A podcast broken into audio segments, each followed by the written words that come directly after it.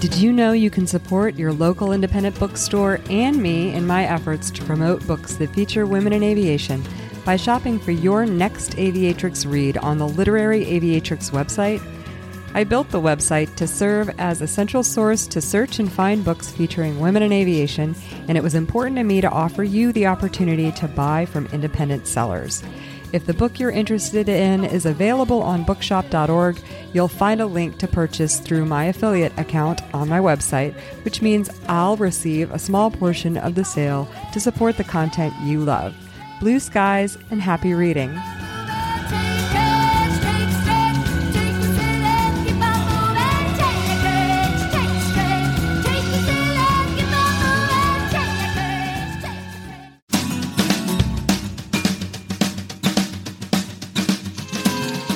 This is Liz Booker with a literary aviatrix waypoint along our journey through stories featuring women in aviation.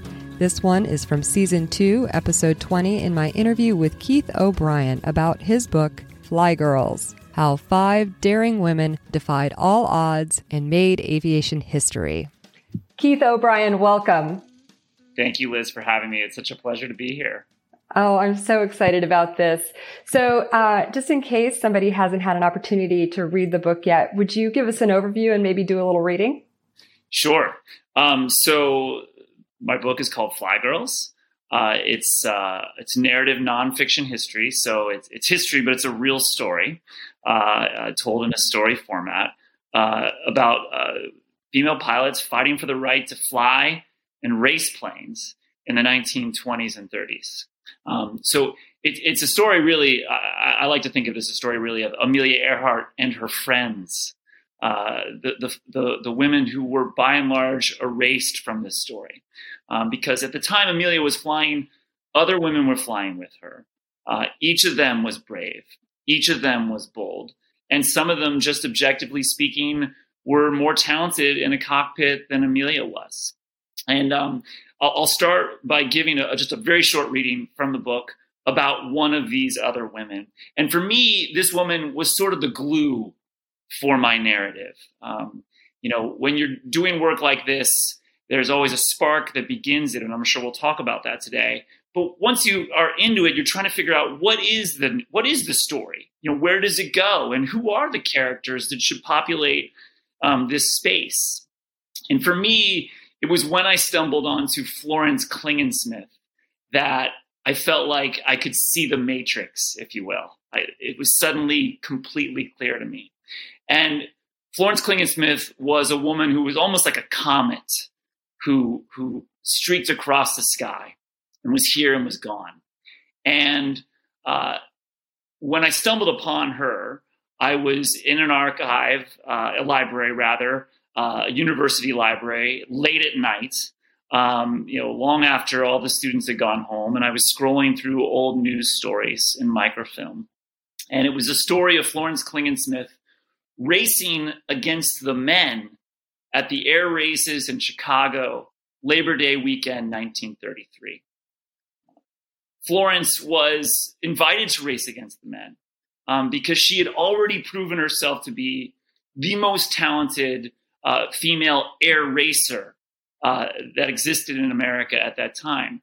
And, and, and of course, many of your viewers and listeners will know what I'm talking about here. But just to be clear, there were two kinds of air races in the 1920s and 30s. There were transcontinental air derbies, essentially a long distance race.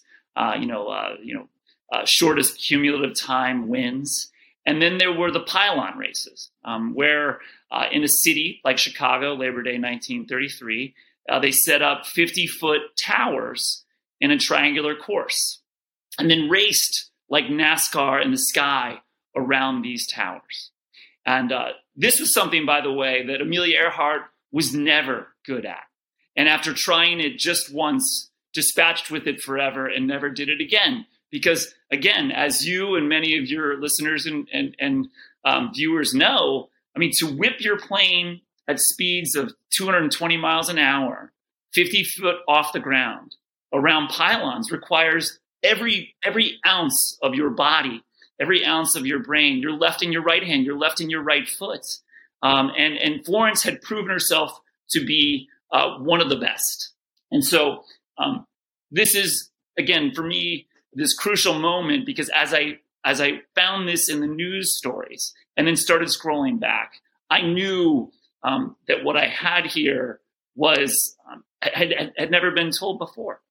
So we'll pick up um, as, as, the race has begun. Uh, it's it's it, for for people to imagine. It's Labor Day, 1933. It's sundown. It's sort of the uh, finale of the weekend. Um, there are uh, tens of thousands of people on the ground, a paying crowd, of course, but many others have just parked their cars outside the airfield on the roads and highways just north of Chicago. On the ground below, people were everywhere, sitting in the grandstands and standing on the floorboards of their parked cars, watching from official seats they'd bought for a dollar each, and from unofficial viewing spots they'd claimed for free on nearby roads and golf courses. They watched as two male pilots quickly shot to the front of the pack, flying as close to 250 miles an hour. And they watched as Klingensmith fell in somewhere behind them. At the end of the first lap, back at the home pylon closest to the grandstand, the crowd could finally see exactly where she was. Her red and white Gee Bee was uh, challenging for third, flying nearly 220 miles an hour and banking so hard that she tipped the plane vertically on its wing and seemed to kiss the top of the 50 foot pylon. Just look at that girl make that perfect bank, the announcer cried for the crowd to hear. Did you ever see such a beautiful race? She was for real. They knew that now. With that turn, one pilot on the ground said, Florence Klingensmith stole the show. She was surely going to make some money as she had promised, winning third place and its $1,200 prize or better.